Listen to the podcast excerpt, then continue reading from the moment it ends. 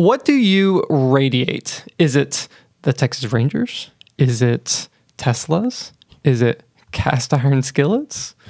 I don't know, but today we're going to talk all about um, radiating the glory of God and what does it mean when the Bible says that we go from glory to glory. And then also for our bad doctrine of the week, we are continuing our Sparkle Creed series. And today we ask ourselves, what are the ever, what are the everyday saints that are as numerous and creative as patches on a quilt, whose eyes are so whose feet are grounded in mud? and whose eyes gaze at the stars and wonder what does that even mean? We're going to talk about all that and more today on the Digging Deeper podcast.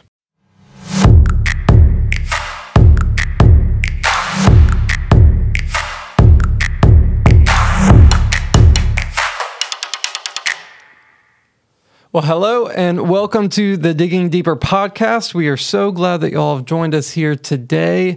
Our goal here on this podcast, if you don't know, is to just dig into that week's sermon just a little bit more so that way we can dig it a little bit deeper into our hearts. If you don't know who I am, my name is Chris Brown and I'm the associate pastor here. My name's Jacob Belding. I'm the connections minister. And I'm Judah. Make sure to like and subscribe. you got that out of the way quick. Making sure you're not forgetting that. What Yeah. about following? Can they follow? Or is it just like and subscribe? Can And they follow? Oh, subscribe Yeah. means follow? Yeah. Okay. Yeah. YouTube. Unless if they're watching on Facebook, then I think it's follow now on Yeah. Facebook. Uh, it used to be like. So liking on Facebook was like subscribing on YouTube. YouTube, but then you could also like And then not the follow. video, but not because Yeah. like because with Facebook you could like the page or you could just like the post. I think that was confusing, so maybe that's why they changed it to follow. So follow on Facebook. I was just trying to make your life more difficult, Judah. It's my bad. My bad. I guess that is confusing because if if it use if it's like for the subscribe and like for the post, then it'd be like make sure to like and like and Only if know, you really like it. yeah. you know. Anyways, So this week, where are we on Taylor Swift watch? I have honestly not given a single thought to Taylor Swift since the last time we talked. Well, I saw in the news this week that she was down in South America somewhere, I want to say, doing a concert, doing a show, and Travis Kelce was there at the show. Hmm. And so the story was all about how she changed the lyrics of one of her songs and incorporated Travis Kelce into the song. You groundbreaking stuff. You're not um you're not helping your case when you say you're not a Taylor Swift fan. Dude, stuff just pops up on my Facebook feed, and it's like, why is this even? Yeah. No, actually, I did see uh, art. Now, you- now that you mention it, I saw an article Yeah. about that. You can't Uh, hide from Taylor Swift. Uh, yeah, it's she has so much money. She pays to be in our pockets. um, with the thing. Um, Pretty much. that will probably be the only Taylor Swift talk uh, for this whole um, podcast. I don't know. It's like challenge accepted now. We'll see. Yes, to save y'all, um, uh, we will refrain.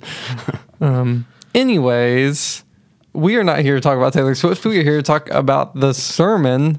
and this week uh, is a special week because I got to preach. Hoorah! And I love getting to talk about the sermon afterwards. Um, and so, uh, with me preaching, it's always uh, customary that, that you give the the recap on the sermon, and then I critique your recap. recap. Oh yes, Yeah, yes, that's right. So uh, the title of the sermon this week it was. Don't don't look at my I'm not notes. looking. Look, I have my own notes. Uh-huh. I took extensive notes. Look at look at my notes. Look at the glory of my notes. I, see Yes. it. It's radiating. yeah, uh, your notes look way way better. Um, but the, anyway, the the title of the sermon was from glory to glory. Uh, we were in 1 Corinthians chapter three, and it and the the sermon itself was really about how we have shifted from the glory of the old covenant into the glory of the new covenant and uh, how uh, you know I don't want to like spoil uh, the podcast or anything, but um, the the the point was the old covenant. Uh, it gives us awareness uh, of our sin. Uh, we uh, we know what the law is, and that shines a light. the The law is our tutor, um, but ultimately these things lead to death. On the other hand, the new covenant brings life in this whole new level of glory. And so, the uh, there was one point in the sermon, and the point was we become what we behold. we become what we behold. Mm-hmm. Is that right? I think so. I, th- I, I may have said it backwards during the actual sermon. Let me see what I actually We, wrote be- down. we behold what we become. um, you become what you behold. No, no, That's what I said. Yeah, that's right. I yeah, said. yeah. yeah, I got it. Afterwards, I couldn't remember if if I if it was what you behold is what you become, or if it was you become what you behold. But what I wrote down was you become what you behold. So you're right. Oh, okay. All right. How am I doing so far? Oh, you- you're good. Okay. Good. All right. Cool. Good. Um, and and so uh, some of the the application uh, then is you know what is it that we're beholding? What is it that we are becoming like? Are we becoming more like the world, or are we becoming more like Christ? So that's that's the sermon in a nutshell. Like I said, don't want to get too much Yeah. into each point yet, Yeah, but and it's only one point. that's right. One point. If you have no excuse to not know what the point was, walking away, from this one. You even drew attention to it. You're like, hey, uh, students, even wake up. This is the point. Here's the one point, the one thing. The one thing, uh, which is unusual for me, I don't normally do one point sermons. I'm a pretty traditional, you know, three point outline kind of guy. Uh, this actually, this sermon was actually meant to be one point. so, so not even that point. The whole sermon was meant to be one point of another sermon. And um, as I started fleshing it out, I'm like, this is one sermon by itself. Uh, and then as I continued to flesh out, even that one sermon only had one point within that. Um, and so it was one of those things uh, that as I was fleshing out the the point that this was supposed to be on the other sermon, I was like, this was such like a glorious, glorious, uh, glory. Nice. Uh, it's such like a glorious concept for point one, and then point two. I was like, no, no, this doesn't go into a point two. This is the sermon itself. Like this, it would be doing this topic a disservice and any other topic to follow it to make this a small point of of what it is. And so, so that's why it got expanded, and that other sermon got um, thrown into the storage of my computer to be pulled back up another time. Nice. Um, but yes, only one point. Uh, yeah, yeah. Yeah, I really liked. Uh, well, maybe we should read the passage first and then. Yeah, so to, to it. give context to Yeah, the whole yeah. from glory to glory, um, Yeah. yeah. yeah, if you want to, you can read it. All right, Second Corinthians, Mm-hmm. Second Corinthians, three eighteen, and we all, with unveiled face, beholding the glory of the Lord, are being transformed into the same image from one degree of glory to another. For this comes from the Lord, who is the Spirit. And the translation that you used Sunday morning was a little bit different. Yeah, mine. Uh, this is the CS, CSB. It says, "We all, with unveiled faces, are looking as in a mirror at the glory of the Lord, and are being transformed into the same image from glory to glory." This from the Lord, who is the Spirit. But that one phrase, I've always loved that phrase, "from glory to glory." Um, there's a song by William Matthews, I think, uh, titled "From Glory to Glory," uh, and uh, you listen to the song, you're like, man, that's such a cool phrase. And you know there's a scripture to it. But then you think to yourself, what does that mean? Um, Sounds great. Because the, the typical thought, like if you're if you had no other context to it, you're like, okay, from glory to glory, okay, that sounds like um okay we're passing from this life into the next life it's kind of the already but not yet Yeah. kind of thing where we have a level of glory here on earth um, saved in christ yet when we die we're going to um, go to a, a whole another level of glory um, but that's actually not what it's talking about Right. um, and and this is where if you use a commentary at home um, sometimes the commentaries get it wrong, or at least I think, in my opinion, Yeah. I think it, it gets wrong. Um, so the CSB commentary uh, for this, I think I even brought this up to you. Um, the uh, the Christian Standard Bible, like the Study Bible, um, goes through this whole passage, and it outlines the passage correctly, I think, in the uh, commentary, and then the very last line of the commentary, referring to this verse, um, it says this uh, Paul included all believers among the unveiled, whose glory, having begun in the new covenant, can never fade. It moves from glory on earth in regeneration justification and sanctification to glory in heaven in glorification.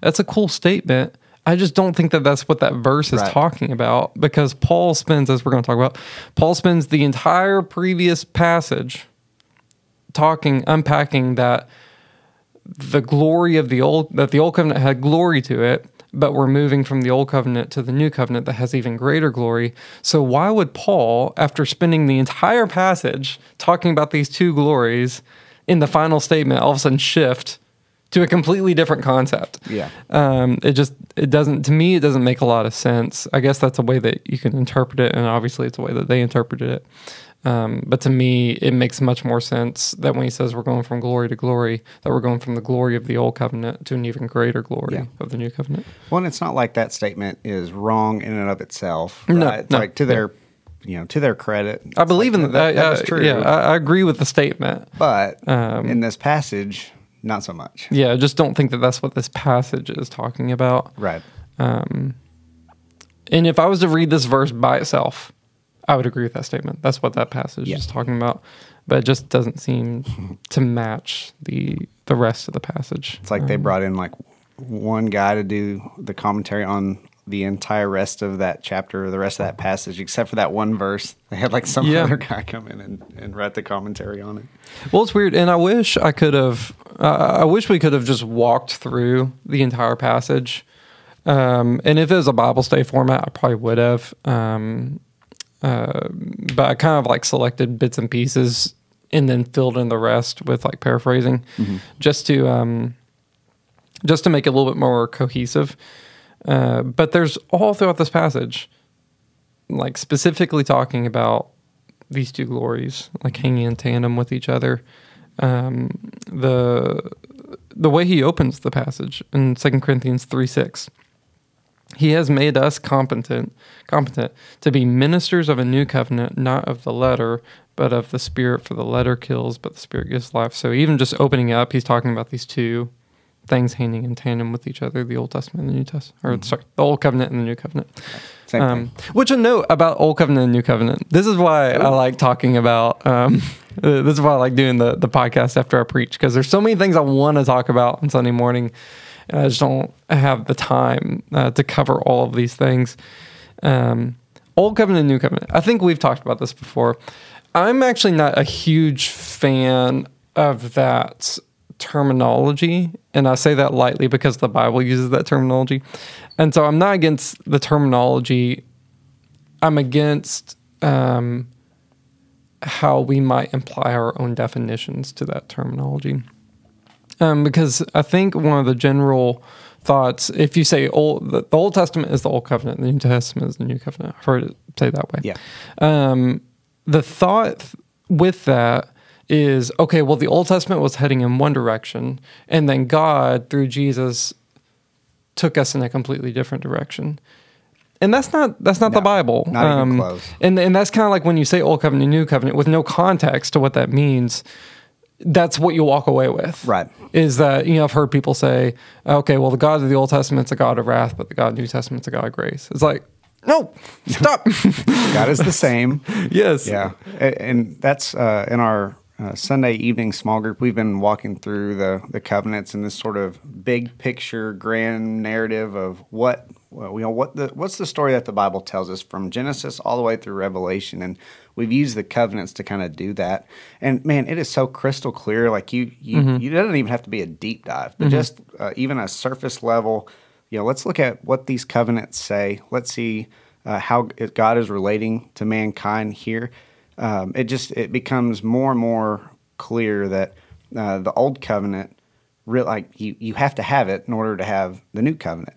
And so uh, it's not like there's so much continuity that exists between them, as far as the, I mean, the old even anticipates the new, right? Like in uh, God's covenant with Moses, uh, or before that, Abraham, Moses, and and David.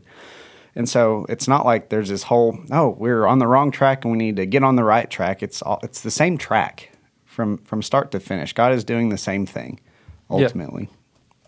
Sorry, I'm looking up a, a verse. Um, yes. Yeah, uh, yeah. Yeah, and if you look at the the covenants, um, and almost all of them give this. Why aren't you going? What is going on? And maybe I should uh, qualify that a little bit. I mean, it is it is clear. Scripture makes it clear that God in the new covenant is doing a new thing. Something like this is a different. Like there's a new covenant that's that's coming that's being anticipated in the old, but that doesn't mean that the new covenant is so like radically different that it's this complete change of pace. Yeah. So There's a lot there. the so the the new covenant is a fulfillment of the old covenant, not a deviation Right. from the old covenant. Um, It's not a course correction. Is it, uh, well, um, it's a course correction, I think, in what the Israelites did with it, but not a course correction in its intent. Right. Um, right. so, so, so let's look at the um, so the original Yeah. covenant with Abraham uh, is you know I'm going to build you up into a nation, um, you know, as numerous as the stars, and then the very last line, uh, and through you the nations of the earth will be blessed. Uh, so the whole point was I'm gonna you're going to be my chosen people. I'm going to reveal myself to you, and then you're going to bless the rest of the nations through Yes. that. That was the goal from the get go, from the very inception of the Israelites. Then what did they do with it? They built a wall Yeah. around themselves. And instead of being a blessing to all of the rest of the earth, they were. Um, they were discriminatory to the rest of the earth. Like instead of saying, "Oh, God has um, chosen us, saved us, and now we're going to be bearers of that good news to the rest of the world," as God has chosen us, saved us, therefore we, we must be better than the rest of the world. Yeah. Um, and so, so you had the intent of what God was doing through Israel, and then you had Israel who failed to live up to Right. to that calling. And so um, that's what you see a lot of times in the New Testament. So like uh, like Romans four is a good example of this, where Paul is explaining faith and how we've always been saved by by faith, not by works. Um, oh, sorry, saved by grace through faith, not by works. Um, and he goes all the way back to Abraham. Um, again, the the inception of the Israelites. Abraham believed God and was credited to him as righteousness. Yep. Um, uh, an example I always like to use uh, in Matthew, a good example of this with Jesus, is um, in Matthew 5, Jesus says, You have heard it said, love your neighbor and hate your enemy. But I tell you, lo- love your enemy and pray for those who persecute you. What that sounds like on the surface is Jesus is changing the law. Right. Right? It sounds like Jesus, okay, the law says to do this, but ah, we, we, we, we need to update that to this. Right. But that's not what he says. He- Right. He, didn't say it is written, love your neighbor and hate your enemy. He says you have heard it said, love your neighbor and hate your enemy. Here's the actual reference to that. So Leviticus 19, 18 the law that Jesus was referring to. Um, it says, Do not seek revenge or bear a grudge against anyone among your people, but love your neighbor as yourself. I am the Lord. What's missing from that? So, so Jesus said, You have heard it said, love your neighbor, hate your enemy. Look at the actual passage of the law that he's referring to. What's missing from it? Hate your enemy. So what did they do? They they um, took okay. God said love your neighbor, and then they implied the negative of that and said, okay, well, if we're supposed to love our neighbor, okay, let's hate our enemy as well. And Jesus is like, whoa, no, Easy, right. no, that's that's not what the law said. You've you've expanded the law to make it mean what you want it to Right. mean. And so Jesus, whenever he's course correcting, he's not course correcting the law. Right. He's course correcting what they did with the law. Well, he's course correcting Israel, Yeah. really. And what I meant was God's not course correcting, right? From his He's not end. course correcting his plan. Right, Yeah. right, right. That was my point. Um, but even right before Jesus gets into that, he says in Matthew 5, 17, 17 through 20, hey, don't think I've come to Mm-hmm. abolish uh, the law or the prophets. I've come not to do that, but to fulfill them, right? So really, if you look at, at Israel, right, from the time of Abraham all the way up through Christ, right, uh, it's, it's definitely true that Israel did not fulfill their role that God had given them to do through that, right? But through that, right, through that lineage, we see that Christ emerges and he does, right? So that's the beautiful thing uh, about the old covenant, I think, is even through through the entire Old Testament, right? There's this there's this line uh, that's that uh, becomes more and more clear the closer we get to Christ that Christ is going to come uh, from the Israelites. He's going to come uh, from the house of David, even, and then we see him come, and then he does do those things. That he is a blessing to the nations ultimately. Yeah. So through that, uh, Yep. right, God's purposes and plan is fulfilled. Um, but and and in that he teaches uh, Israel, hey, this is the way that you know, this is what y'all should have been doing right this whole time, but you weren't. So yeah, Yeah, and and one might think so. So the old covenant, the way that this passage describes it, is the law, and the new covenant is the spirit, um, the the gospel. Yeah. Um, and one might draw the conclusion that okay, God gave them the law in the Old Testament as a way to salvation, and it didn't work. So Right. now God needs to shift, and okay, uh, so because that didn't work, let's create a new way to salvation that will work. Um, and that's again just never been the case. No. Uh, you never see in the Old Testament ever that the law was presented as a path to salvation. no, no. Uh, even at when when God gives Moses the Ten Commandments, right? Um, everybody starts off with you know commandment number one and works the way down. But uh, as you know, right before that, God says, uh, "I'm the Lord your God who brought you out of Egypt," right? And then from there, you get the Ten Commandments. So it's not like, hey, if you keep these commandments, like you get to be my people. Like they're already God's people, Yeah. right? Because they're God's people, because they're in covenant with God. Here's the Yeah, commandments. they were saved, and then the law was Right. given. Uh, you see that also with the Levitical law. Um, so right before Leviticus, the very last statements in uh, Exodus is God's glory dwelling in the tent of meeting among His people, and so it's God's dwelling among His people. Now the ceremonial sacrificial law is all given. It's not okay. Here's sacrificial law. You know, follow all this, and then I'll dwell among you. It's like, no, I'm already among you. Now, how do you This live you amongst uh, a holy God? Yeah. Uh, so, so it's it's always been sorry, it's never been a the law has never been presented as do this and then you'll be saved. Right. Uh, even in the Old Testament. Um, and so so just in case you're confused about that, I don't want anyone to be confused about that when they hear the old covenant and the new covenant. It wasn't like God was heading in one direction and then decided to do a Right. you know, an about face and go in the other direction. Um, that's not that's not what it means when it says old covenant and new covenant. It is the old covenant um, or sorry, the new covenant is a fulfillment of the old covenant. It's all heading in the same direction. Yep. Yep. That's the important Amen. part. Yeah. yeah. um, If you get one point, that's our one point. that's our one point for the podcast. Because I'm fine with old covenant, new covenant phraseology as long as you're using it correctly. Right. Um, Well, it's the same with anything. Yeah. Like the Sunday school answer, right? Like, oh, I know. Jesus is the answer. It's like, Great. That's awesome. Right answer. What do you mean by that? Yeah. Give me more. Yep. I, uh, um, I really liked your uh, kind of shifting back uh, to the, the sermon. That was all the sermon. But uh, you mentioned your, your MapQuest um, story. I used to love MapQuest so much. I did not. oh, really? yeah. It's, I mean, uh, I guess like it's good for for the time that it was. Oh, yeah, yeah. Um, because at the time, like this was amazing. This was the revelation of God um, given to us. Uh, because before that, you literally had to pull up a map and like draw out. I remember I Yeah. took a class, J, or, uh, Judah. Y'all probably didn't have to do this, but I remember being a freshman in high school, and in one of my classes, they literally gave us a map, and our assignment was, okay, you're going from here to here. Figure out how to get from here to here using not using interstates, uh, and that was an assignment. I'm guessing did, did y'all have to do that? What What's a map? yeah, He's like, uh, it, it's still an assignment at school, but it's like, okay, pull out your phones and Right, avoid the yeah. toll roads. And, to click the yeah. avoid tolls. yeah, but I, I will still use it sometimes. Uh, It's still a thing? MapQuest. Oh yeah, it's still up. Now I don't. What? I don't go and like print it off anymore because I'll just put it in my phone.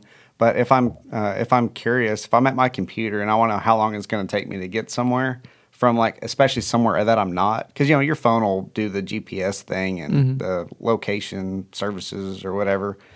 Um, but if I want to know, like, okay, if I'm going to leave from my parents' house or wherever, and I'm going to this place that I don't know, you know, exactly how far it is, how am I going to get there? Like, I'll still do that sometimes. Use Google Maps. Yeah. Google does that already. Google does that. Whatever. Google does it. There's an Apple uh, Maps app on your No, yeah. computer. yeah. No, on your computer. Oh, really? Yeah. Well, but it's like the principle of the thing. Like I appreciate what MapQuest did to me, or did for me, rather. what MapQuest did to me. What- what MapQuest did like for me years paved the ago. way. I know they did. Um, So- But yeah, n- I'm, I'm surprised they're even still a company. Uh, I, I I imagine they're an app now that you can like, you Yeah. know, take you wherever. But then it all comes preloaded on phones nowadays, anyway. Though. Yeah. So what's the point? um, yeah. Uh, but yes, yes, that was you. And you watched. I don't know if you remember. You watched uh, our kids. I say our kids. It was Lottie. Um, Randy was still pregnant with Jetson. But Oh, when y'all went on that. Yeah, yeah, Yeah. yeah. Y'all were the ones that watched her. Um, because we got back. I think we got back late because we were in Dallas. Yeah, hey, at least the the story had a happy ending. You Yes. still got your steak. Oh my gosh, I was so mad. Everything else. I was so mad, and as soon as they said they had a reservation, I was like, okay. Like I'm still mad, but okay. Because I, I was mad because it wasn't my fault. um, I was mad because we used. I think it was Yelp was the reservation app, and I clicked the link that the reservation app gave me. It wasn't even like user error. It was I tapped the link and that's what it took me to. And I remember just driving up and seeing all these big buildings and then when I got to 101 North Houston Street, it was nothing.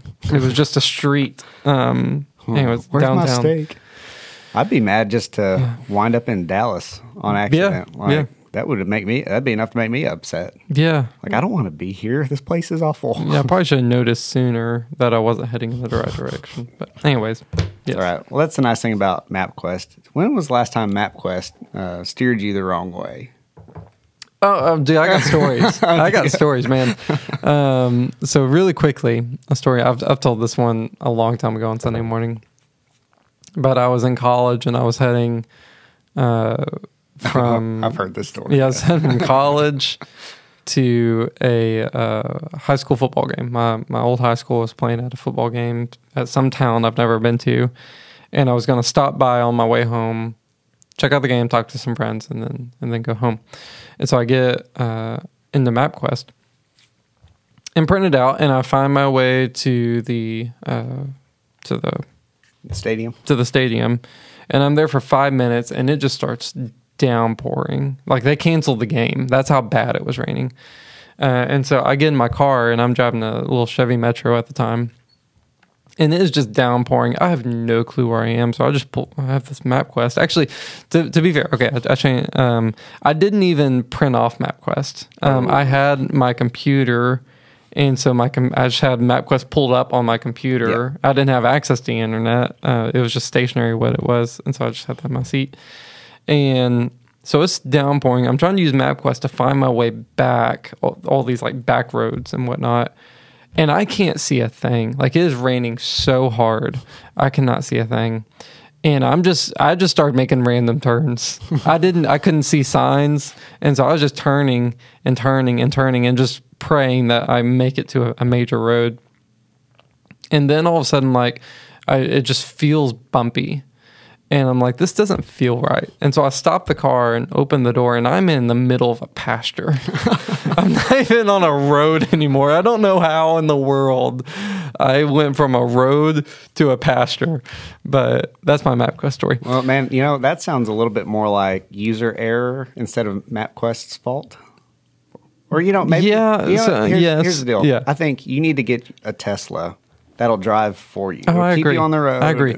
Here, here's where MapQuest failed me in that moment, um, compared to like Google Maps or Apple Maps. Is that even if I can't see the road in front of me, Apple Maps can, and they like they have the little like dot, and they're just like taking me down that road and tells me when to turn.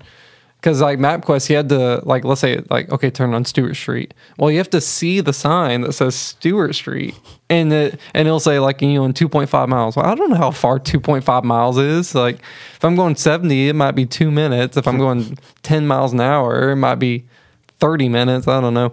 Um, So, and so it is what it sounds like to me. MapQuest is one kind of glory.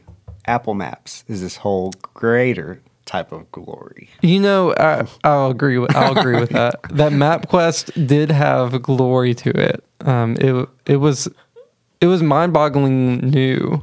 Like is Oh, yeah. it was one of the, you didn't have to plan out directions anymore. It told you. You didn't have to buy a map from the travel station. Yeah. And um and they're probably you know this probably is a good illustration um that that uh we've never experienced technology like this before and then Google Maps came out and all of a sudden not only does it oh man this is a good illustration. Not only does it provide you with how to get from point A to point B it walks you how to get from point A to point B. So in the same way the law tells you what holiness is, Jesus in the Spirit actually walks through holiness. Yep. Oh, there we go. Yep. There it is. Amen. All right, it's time for the bad doctrine. I'm just kidding. um, Uh, yeah, pulling back in. Okay, yeah. so okay. So it's all about direction, right? it's about direction, going from glory to glory. Uh, the the Old Testament, I'm sorry, the the Old Covenant, the law had glory to it, and you can literally go to to Exodus 34 and see the glory that came down with uh, this law. Like Moses' face was radiant in it, um, and they were right to to view it that way. They were right to view it as a glorious thing because it was a glorious thing. Um, it's only in hindsight when when experiencing the glory of the Spirit and the gospel that we no longer see the law as glorious as it was. But remove the Spirit, you know, the Spirit may be a million on, on glory scale, and the law may be ten. But without a million, and before that you had 0 ten is a lot. Yeah. Um, and so they were right to view it that way. And I think what Paul was trying to get them to do, there were so many like Jewish people that were like, that had a hard time wrapping their mind around, oh, so we just don't follow the law? Like that was just such a weird concept to them. And I think Paul was trying to get at it's like, yeah, the law is good, but you got the spirit now. Right. it's like, like stop. Um, and so yeah, yeah, that's right. yeah, yep. Awesome. Which, So- by the way, do y'all on the the illustration about picking up a quarter? Hmm. Uh, is a quarter what's worth it to y'all to pick up on the ground, or would y'all pick up a penny? Quarter's it for me. Cool. I, I do a quarter. Would you pick up a penny? I'd pick up a penny when I was like eight.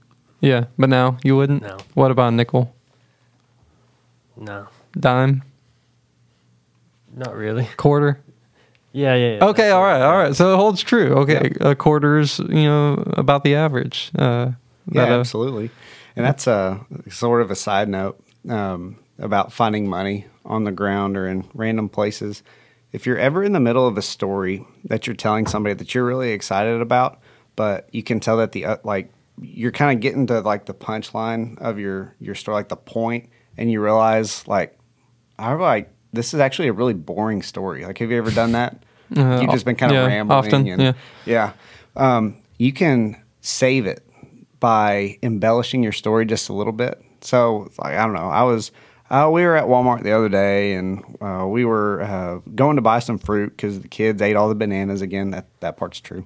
Um, and then, you know, we, we thought about getting some, uh, some meat for steaks, but we just decided not to this time. You know, that the prices weren't right. And then, like, you know, you're kind of floundering a little bit. And then, like, but then I found $20.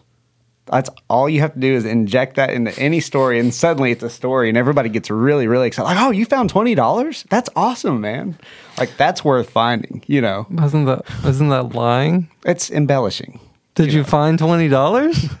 Uh, I did, uh, maybe not in that context, right? it's an embellishment. Life An lessons from. Jacob today. uh, right. there you go.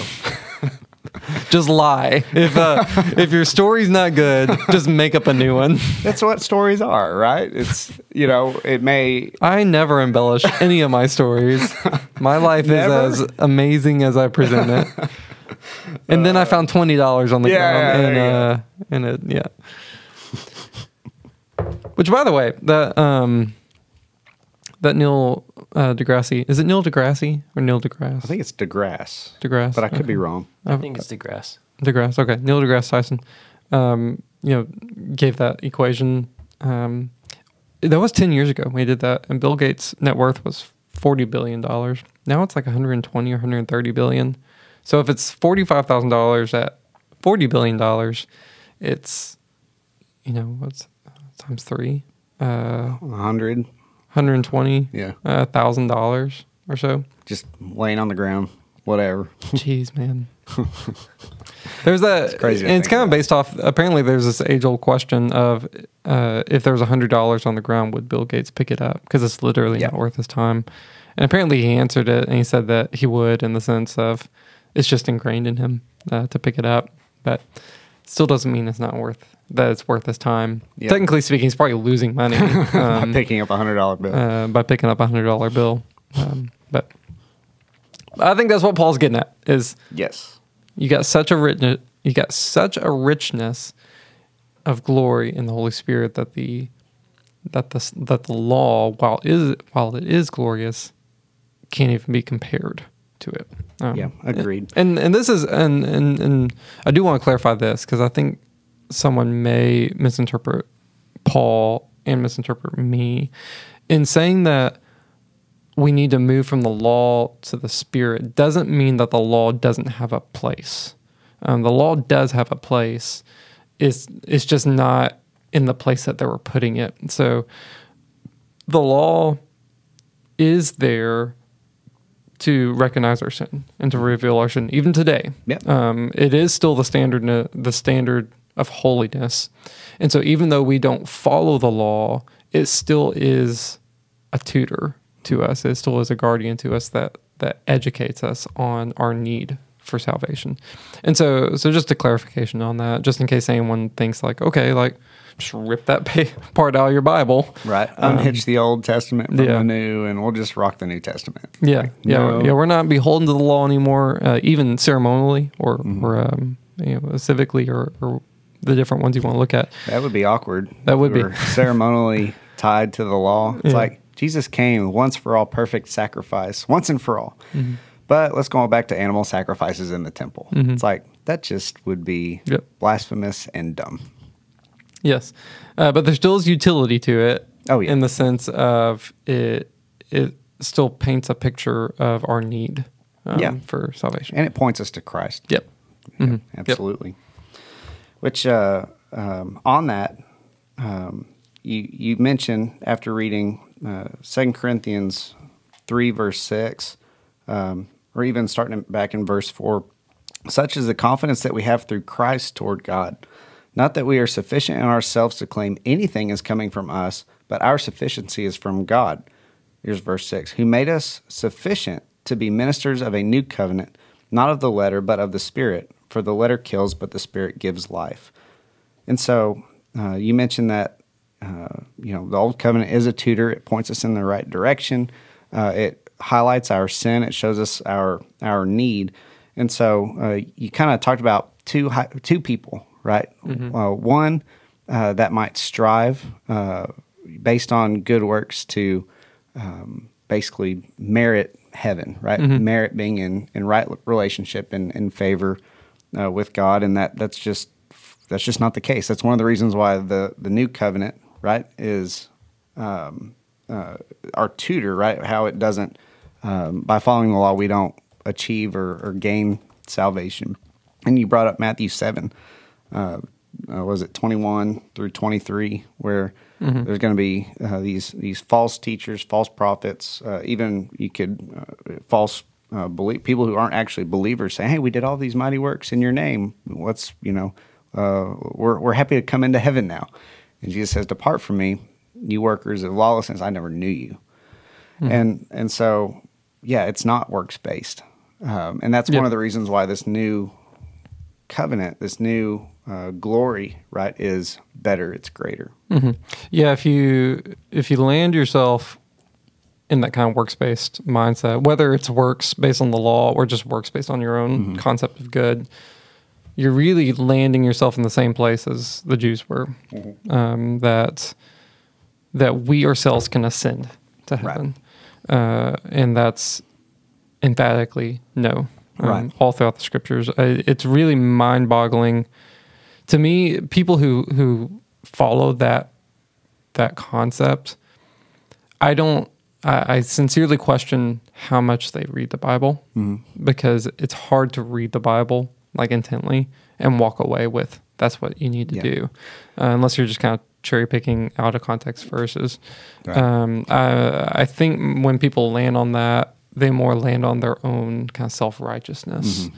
that can that can come into play. Of oh, I was able to do this. Why can't you do this? Right. kind of thing. And I think for a lot of people, uh, especially that are in uh, in the church in a biblically based church, you know, I don't think that that so much gets landed on as much as that's something that's easy to slip into. Oh yeah. So, Yeah, like, I, sure. I think Yeah. that's uh, that's sort of the main the main issue, and right, the fix for that is keeping our eyes fixed on Christ and uh, and all of that He's done for us. You know, reflected back who it is that we Mm-hmm. are. Um, you know, at our by nature, right after the fall, and uh, recognizing that just this is why even as believers we need constant gospel reminders, Mm-hmm. uh, even for ourselves, so we don't slip into this uh, sort of works based system. So, so in the early church, you have the Jews who were with God for a while. They've been with God for a while. They were the the Israelites. Um, you've got the Pharisees who are like the like the high Jews. Let's, for argument's sake, like say like they've moved into a state of like hardness mm-hmm. in their relationship with God, and then kind of dump out that self righteousness on other people. And then you have the Gentiles in the early church who were brand new to Christianity and and to God, in which there, there were some Gentiles before him. But, Yeah. but let's just say generically speaking, Right. um, Most or, of them. or ge- generally speaking, Gentiles were new to the church, and I've always kind of had this concept of of those three categories. So brand new to God, been with God for a while, and moved into a state of like hardness against God. Um, that we're all somewhere on that line. Um, like uh, at one point, all of us were brand new to God, um, and then. Uh, there gets to a point where we're not brand new to God anymore, but we're moving into a state where we've been with God for a while, which isn't a bad thing. Yeah, And it's easy once you've been in a state with God for a while to then slip into a hardness of the Pharisees.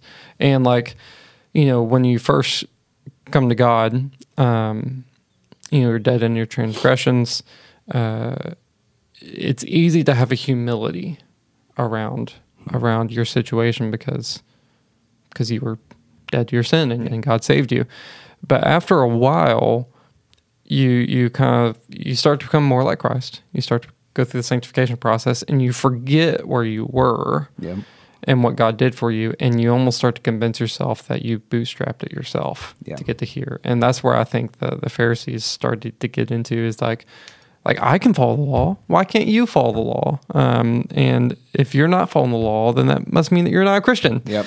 Uh, and and so it's really easy for us to slip into, like you said, like drift into that Pharisee mindset of, um, I you know I've, I've been walking with God and I'm this close after 40 years. It's like why are you you know after being with God for five seconds not where I am? Yeah. Uh, and yeah, it's it's easy to to kind of even if you're not trying to like achieve the law or sorry achieve salvation by the law, you're kind of holding this this mindset around the law that this is a uh, like a, a metric right.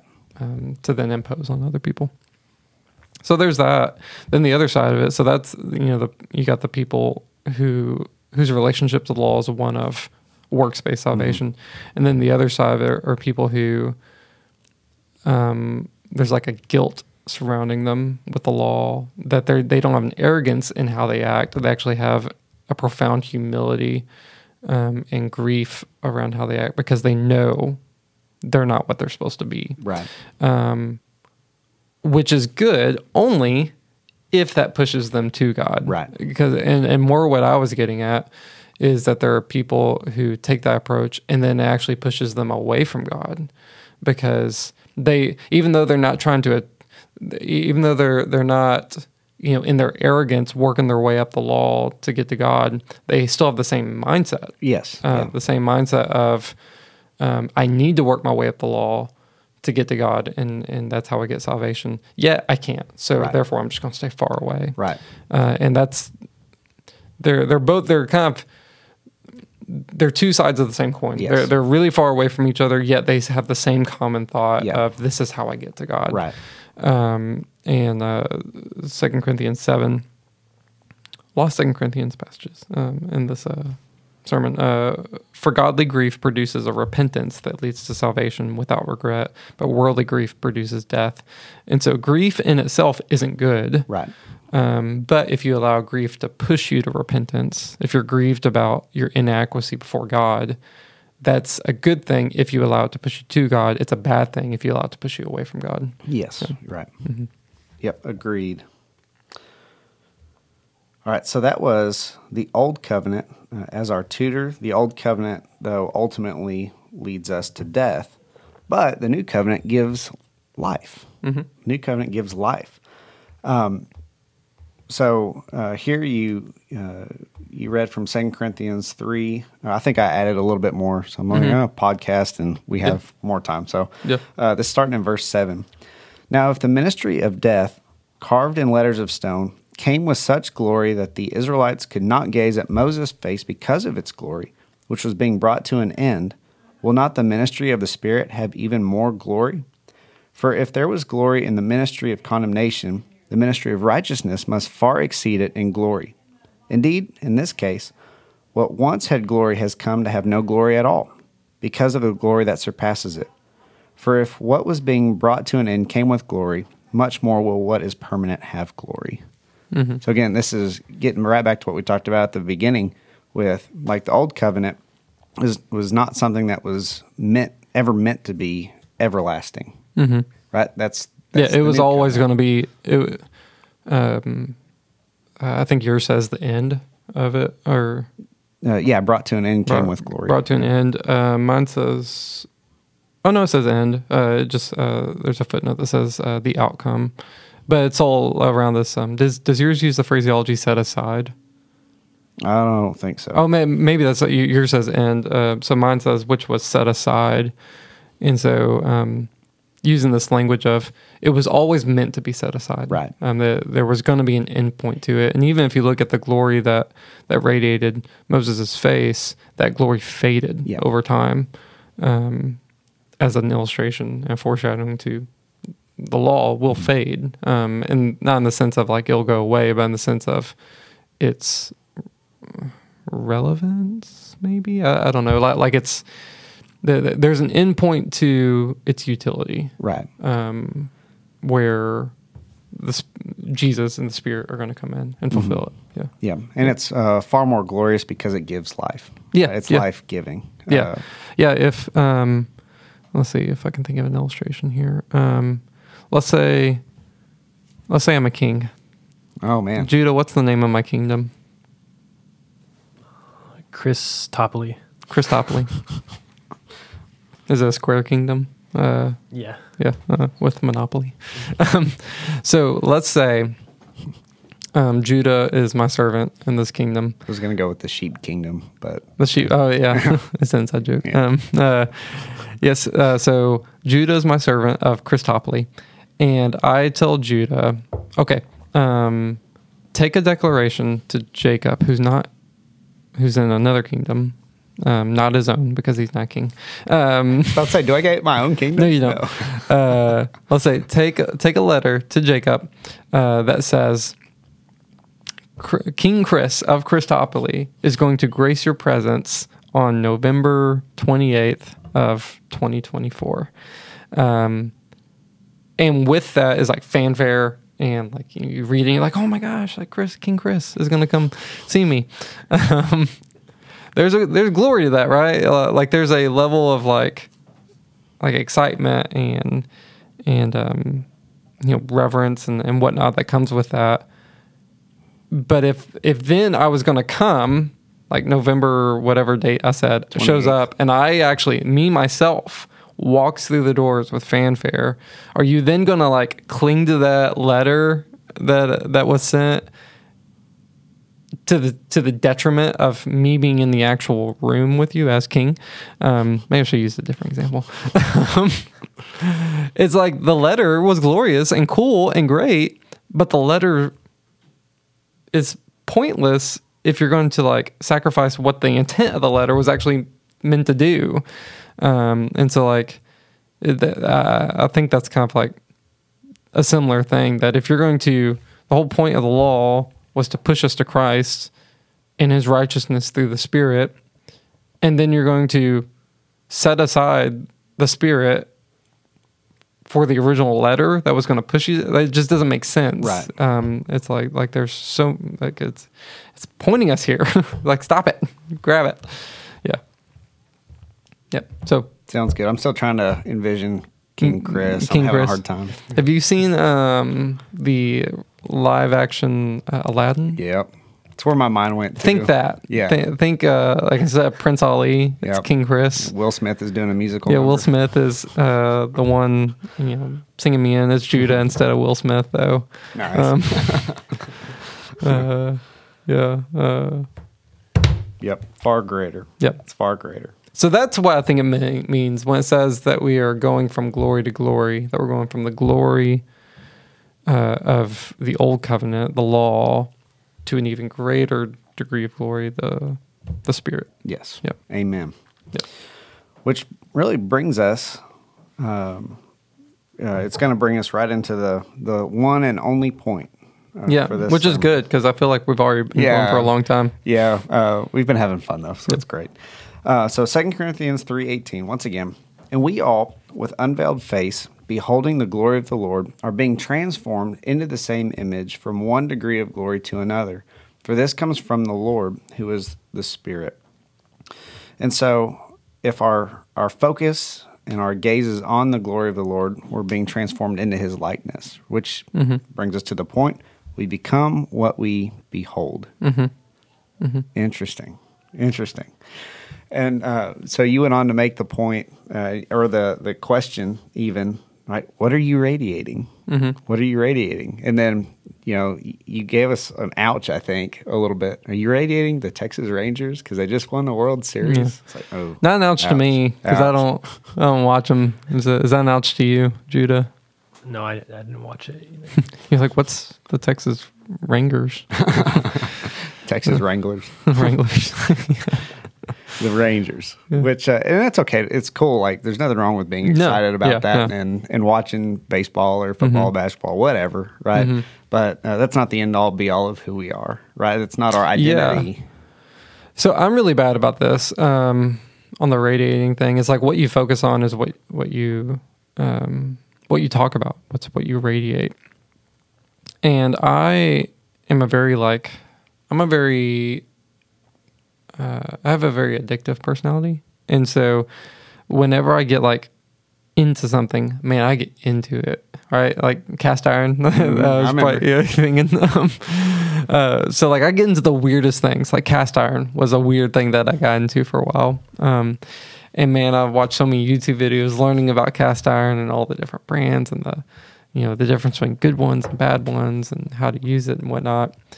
And man, that just radiated out of me. It's um, it, it's what I talked about and you know, then that gets old. You know that that glory is set aside, and and uh, then comes in a new glory on whatever I'm interested in at that time. And it's really easy for me in my addictive personality to just go from thing to thing to thing to thing to thing, and and that's what all my focus gets uh, at that time, and then it kind of radiates out. And and you know, hobbies aren't bad. You know, No. like like football isn't bad, sports isn't bad. Cast iron skillets are great. They're great, man. There's, I can give you all the the versus Teflon, man. Uh, Teflon, you're just putting poison into your body, man. Uh, uh, which, by the way, if you're using Teflon with um, metal utensils, you're just asking for it, man. Don't do it. Don't do it. So when we were, uh, me and Sam were engaged, and you know they have all those bridal shows and things. Mm-hmm. Um, so I, I don't, I didn't go to the bridal shows. I don't know if guys go or not ever. I don't think Randy even went to one. Yeah. Yeah. Well, that's fine. That's great. Um, so, but Sam and her mom would go. Sometimes I think my mom might tag along. And there was one time, so you hand out, they hand out like, oh, you get like a prize. All you have to do is show up here, and they're gonna like basically pitch. It's timeshare. It's timeshare kind of a thing. And, but she wanted to go. We got these. Uh, we are gonna get these free like wine flutes or something, and that were engraved. It's like okay, uh, and but I had to go, and this was over in like towards Dallas anyway. So we get there, and it's a cooking demonstration. So they're going to cook on a Teflon coated Mm-hmm. um, skillet versus their skillet that has no Teflon and it's safe and whatever. So they do the two examples and show look how look at all the Teflon mm-hmm. coming off into the food. Oh, you're just going to mm-hmm. kill yourselves and your families. You know when you have kids someday. Now look at ours. They say okay, so y'all made it through. Here's your vouchers, whatever. Who wants to buy one? And uh, and there were couples. I mean, and these were not this like whole cookware set was not cheap. Like it was, I want to say it was like two thousand dollars or twenty five hundred dollars or something Yeah. like that. And we're, I'm sitting there thinking, I'm like, even if I wanted to, I don't have money for that like right now. We're, like, we were still in college.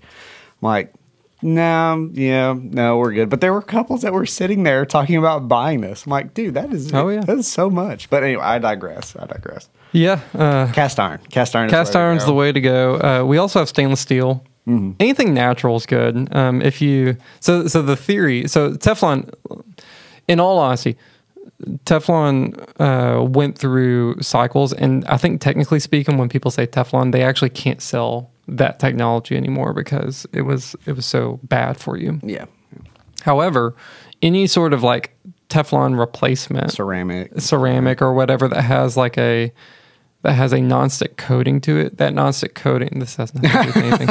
that nonstick coating um, You're radiating. will that nonstick coating will eventually come off at some point. And so it's like if you have a nonstick pan with like a like a non-natural uh, nonstick pan that will that has a lifespan and it's eventually going to get thrown into a tra- the trash. Nothing to do with anything. um, well, I, I can be the same way sometimes with, uh, Yeah. you know, a lot of times I will, I'll latch onto something and just like ride it until I wear it out Mm-hmm. basically. And then, you know, maybe a lull and then find something new Mm-hmm. to really just, Well, and it's easy for those things to move from hobbies to idols. Yeah. right? Uh, it's like instead of just like a fun thing that, that God has graced us with to to enjoy on earth, it's now been moved into a replacement for God instead of our sole focus and priority being on God. It's on cast iron, right? it's on learning about the intricacies of how to season the pan correctly uh, roasting Um, coffee. roasting coffee and um uh if i've gone through a a uh focus on a particular hobby i can explain to you every intricacy to it uh, because i spend way too much time on it anyways those aren't bad things however as um C.S. Lewis puts it you have to keep first things first and second things second Right. uh, and so you always have to make sure God is first in your life. Or and like a you know, I said one of the ways you could do it is ask yourself if someone wants to describe you, how would they describe you? Another thing you could do is like like are you sacrificing first things for the second things? And so if let's say first thing is God, right? Um, are you sacrificing your time with God to the idol of whatever this other thing is. And so if if what I am really interested in is football and the Cowboys, am I sacrificing my personal time with God and building my relationship with God and my walk with God and my sanctification with God? If I'm sacrificing that to more time to track the Cowboys and, and do whatever, um, then that might be a good idea that okay, my focus is on this, not on God, um, uh, and you know mix it with whatever. Yeah. you know Yeah. your issue is Amazon or whatever. Amazon. um, you know finances. Uh, uh, that's one for me. Finances, I can just spend a lot of time just focusing on that and trying to make everything perfect and whatnot. But well, it's hard not to. Finances are complicated. You know, they are, man. So uh, and life is complicated. it is And uh, Judah, this is adulthood. Everyone wants your money. hundred percent. Yeah. Every time you turn around, someone else wants your money. Mm-hmm. The government. Oh, the difference is the government's going to get theirs. Yeah, right. you know? Anyways, enough of that. yeah, yeah, that, that's Yeah. another rabbit trail. But, uh, but then, yeah, I, I thought, um, yeah, I thought those ways to sort of tell uh, that you gave in the sermon were really good. Uh, Mm-hmm. It's like the if you heard the old, hey, if there was, uh, if Christianity was illegal, would there be enough evidence to convict you of being a, a Christian? Right. That Yeah. that sort of a Yeah. a, a measure uh, and a test. So that's a that's a good question uh, to ask, right? But it's it's in the same vein. Mm-hmm. Yeah. Um, and then you landed on, you know, that we really want to radiate God's glory to the world. And uh, I liked this one. Uh, I liked this point, and it reminded me of Matthew uh, chapter 5. Uh, right after the Beatitudes, uh, Jesus goes into, Hey, you are uh, the salt of the earth, you are the light of the world. And he says in verses 14 through 16, You are the light of the world. A city set on a hill cannot be hidden, nor do people light a lamp and put it under a basket, but on a stand and it gives light to all in the house. In the same way, let your light shine before others, so that they may see your good works and give glory to your Father who is in heaven.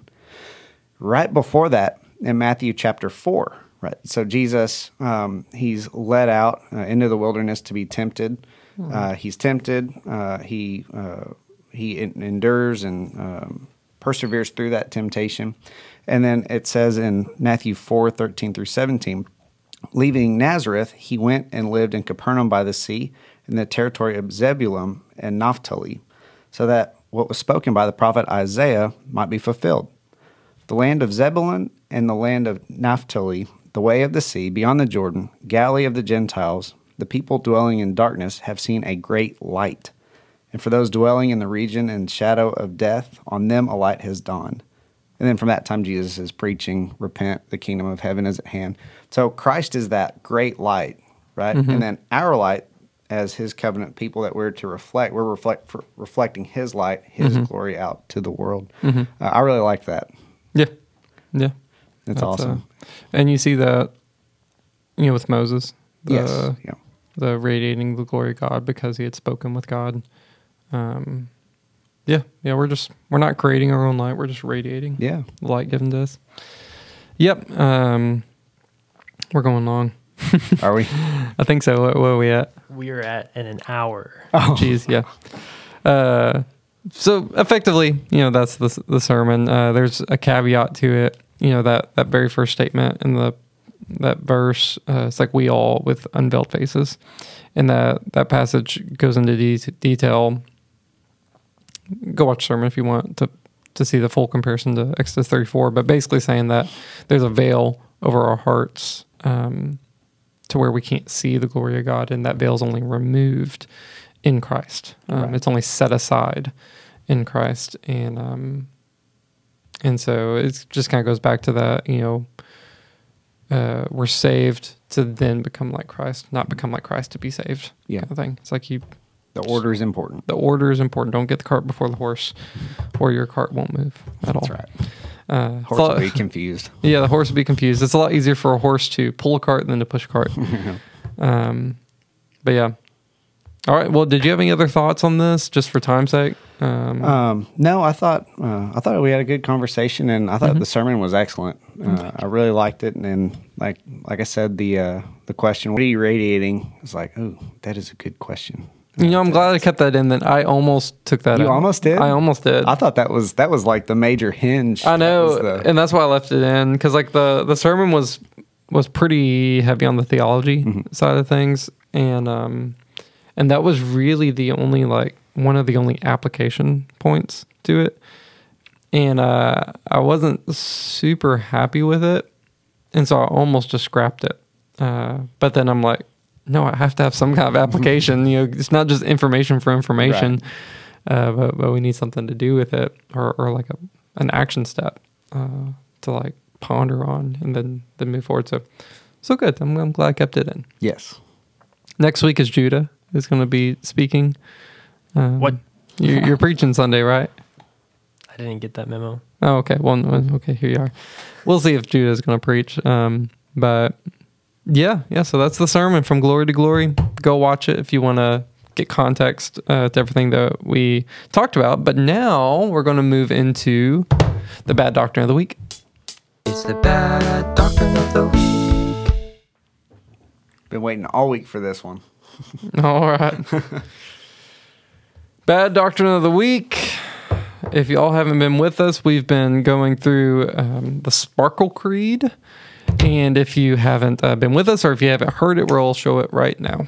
Let us confess our faith today in the words of the Sparkle Creed. I believe in the non binary God, whose pronouns are plural. I believe in Jesus Christ, their child, who wore a fabulous tunic and had two dads, and saw everyone as a sibling child of God. I believe in the rainbow spirit who shatters our image of one white light and refracts it into a rainbow of gorgeous diversity. I believe in the church of everyday saints as numerous, creative, and resilient as patches on the AIDS quilt whose feet are grounded in mud and whose eyes gaze at the stars in wonder. I believe in the calling to each of us that love is love is love. So, beloved, let us love. I believe, glorious God, help my unbelief. Amen. All right, Sparkle Creed. It doesn't get any better. It doesn't get any better. Um, we've talked through the non binary God. we've talked through the fabulous tunic that Jesus wore and his two dads. Uh, the fabulous. Uh, we've talked about the rainbow spirit um, and how it shatters our white fragility. Into a rainbow of great diversity. yes. Gorgeous diversity. Gorgeous diversity. bad. Misspoke on Um. And today we get into a, a more abstract statement. Uh, it says, I believe in the church of everyday saints as numerous, creative, and resilient as patches on the quilt, whose feet are grounded in mud and whose eyes gaze at the stars in wonder. I admitted last week I have no clue what this means. I don't even know what they're trying to get at. But you said that you had thoughts. Um, so, what I, thoughts? I have thoughts on the second half of that. The Okay. first half, So, so, so let's take the first half. Um, I believe in the church of everyday saints, as numerous, creative, and resilient as patches on the quilt. Now, my my uh, little thing here has a little dot dot dot quilt. yeah. I- Is there anything else to that? Is there, or is it just quilt?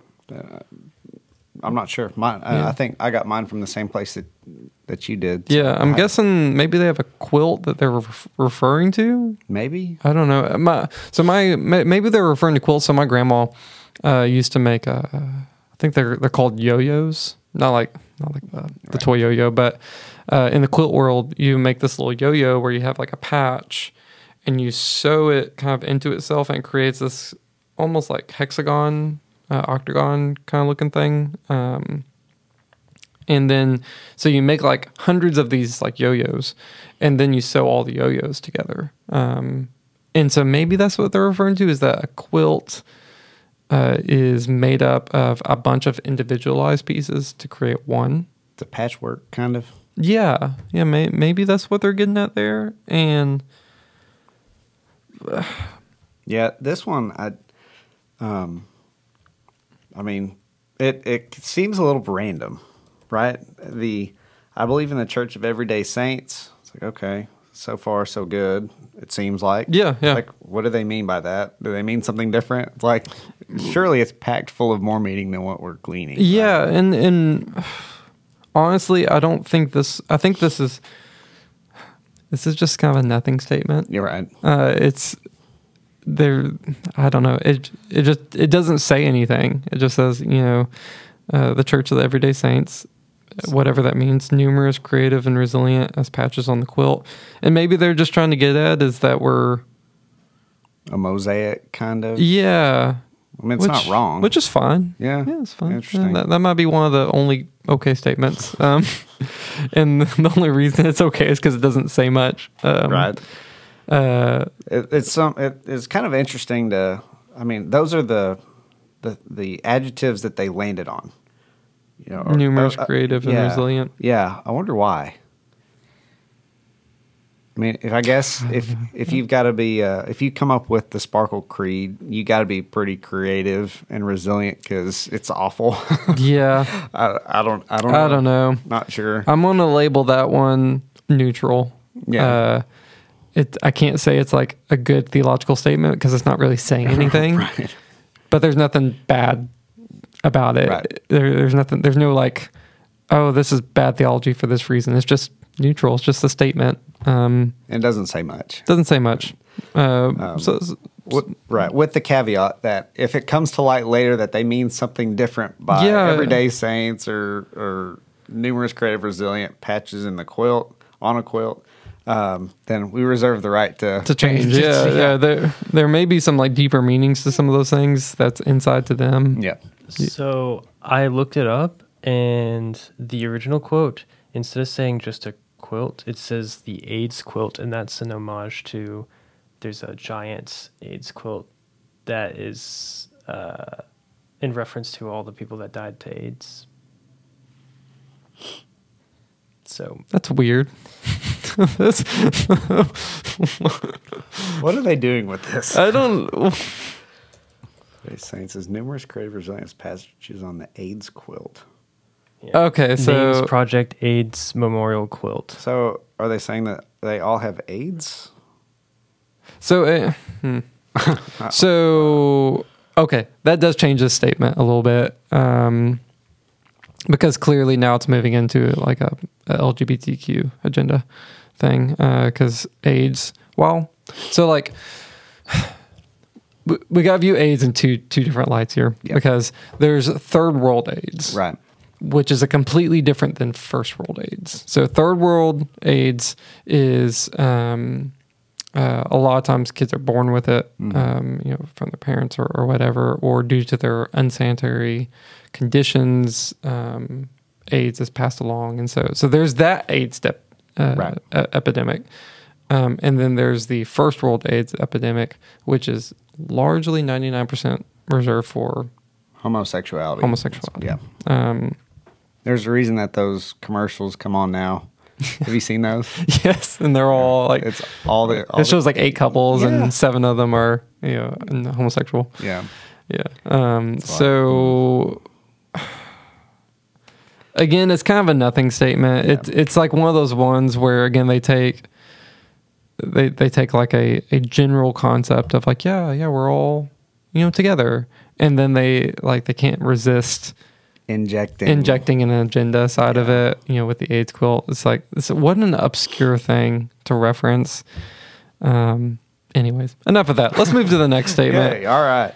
Um, Um, yeah, whose feet are grounded in mud and whose eyes gaze at the stars in wonder. So this one, again, uh, assuming that there's no like deeper meaning or some sort of alternative meaning uh, that the Sparkle Creed people mean by this, I don't think that this is a bad statement at all. Um, and uh, it just goes to show that a broken clock is right twice a day. so uh, the you know feet grounded in mud. Well, let's talk about dirt. And let's talk about feet. So um, obviously Genesis two, right? God, uh, it, it sort of the creation account gets uh, really focused in on very very. It gives us a lot more detail on what it, God is doing and how it is that uh, He forms Adam. Right? He makes Adam out of the dust of the ground. Right? And uh, then He breathes uh, the breath of life into him, and then boom, he's alive. Right? So uh, we are uh, made out of dust, right? As it were, right? God formed us in His image that way. That's how He did it. Um, we are, uh, and so here our our feet are grounded in mud. It's like mud. I'm going to go with dirt uh, Yeah. instead of mud. Then okay, what about feet?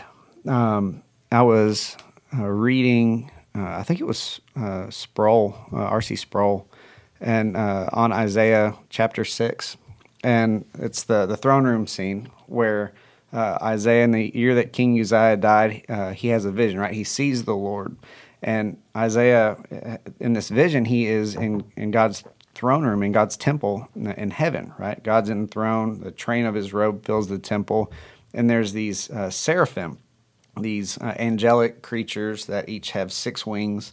Uh, they're they have two wings that they're flying with. Two they're covering their faces, and t- with two they're covering their feet.